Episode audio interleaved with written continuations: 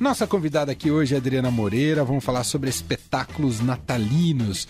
A Adri tá de volta. Oi, Aê. Dri, tudo bem?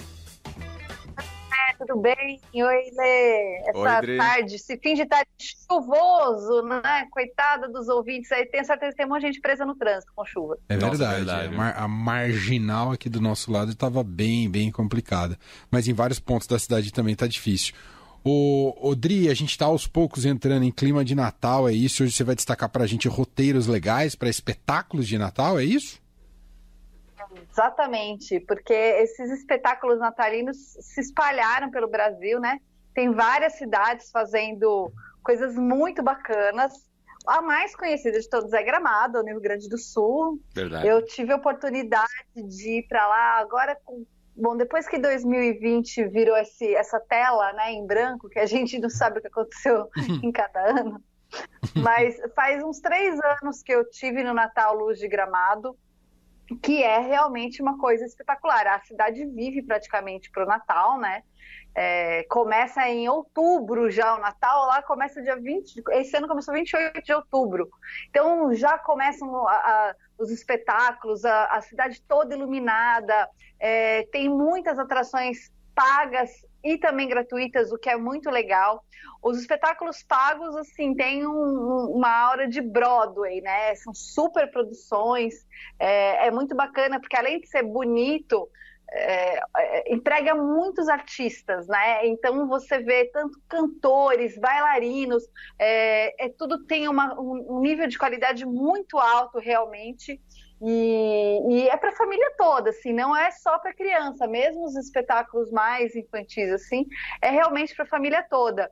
E ah, tem a, a clássica Rua Coberta, né, que, que, que fica completamente lotada de gente. E agora na pandemia realmente precisa ter um pouco mais de cuidado, porque apesar dos bons números, né, a gente sempre tem que, tem que pensar que ainda estamos numa pandemia, né? Então, máscara sempre, tem que tomar todos os cuidados. Verdade. E os pacotes para gramado costumam ser fáceis, o, o, o, Dri, porque é um baita de um destino procurado, não é?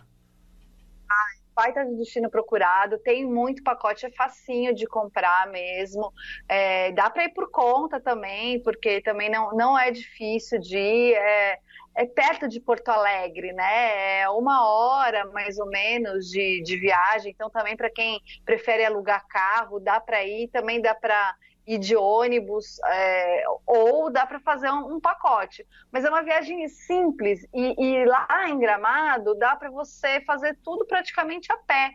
Quando, quando eu fui para lá, eu não fui de carro, é, eu fiquei fazendo tudo com Uber, assim, quando era uma coisa um pouco mais, né, mais distância, mais, mais distante, eu ia com a, é, pedir um carro de aplicativo e, resolvia tudo. Agora todo o resto eu fazia a pé mesmo.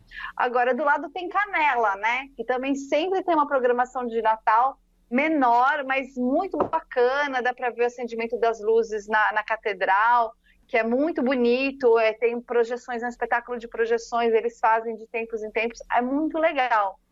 E a cidade de Penedo, é, no Rio de Janeiro, ela se inspirou em Gramado e também está com uma estrutura muito grande natalina, é, com espetáculo de luzes, é, shows, Vila de Natal também começou em outubro, é, vai até janeiro, então tem esse período longo. Passa o Natal, mas o Natal não passa. o Natal continua nessa cidade. Então você encontra Papai Noel, é para criança, para criançada é, é maravilhoso, mas o que eu acho legal é que não são apenas as crianças que estão lá. A gente vê muito casal, muita família, muita família inteira pessoas mais velhas, assim, é um programa para todas as idades, é muito legal. E, e além dessas duas cidades, é, Tiradentes, em Minas Gerais, também está com um Natal muito bacana esse ano, é, com uma vila natalina. A, a, cidade já é linda, né? A uhum. cidade é uma cidade histórica. É, com aqueles casarões antigos do século XVIII e está repleta de, de de coisinhas assim gostosas de fazer. Então, por exemplo, é uma cidade muito ligada à gastronomia.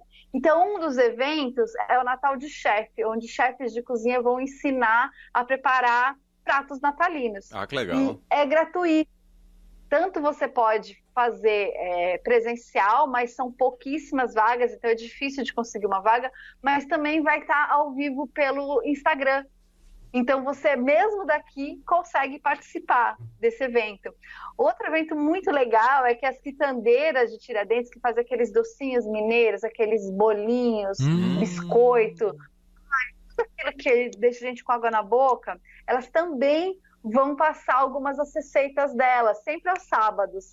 Aí também é, é, presencial e online.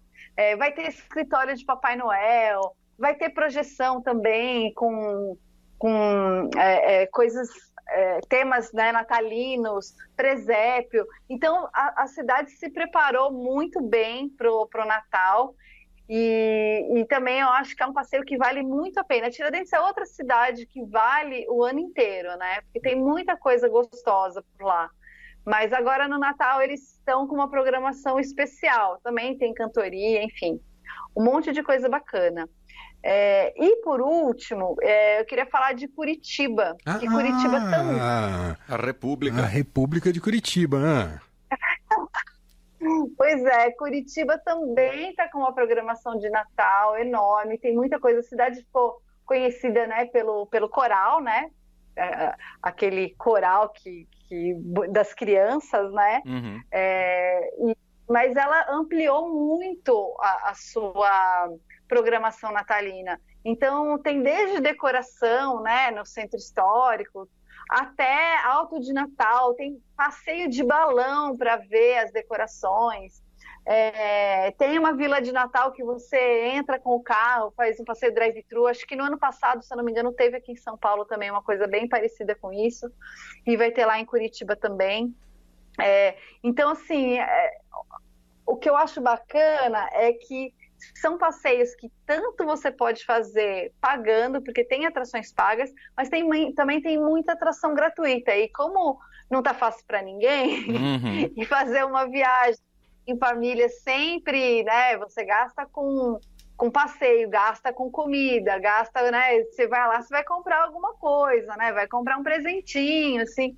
Né, não dá para fazer, não dá para ir sem gasto né, nenhum. Uhum. Então essas atrações gratuitas, mas também são muito legais, é, já fazem a viagem valer e você pode gastar de repente com outras coisas se não quiser fazer a, essas atrações pagas.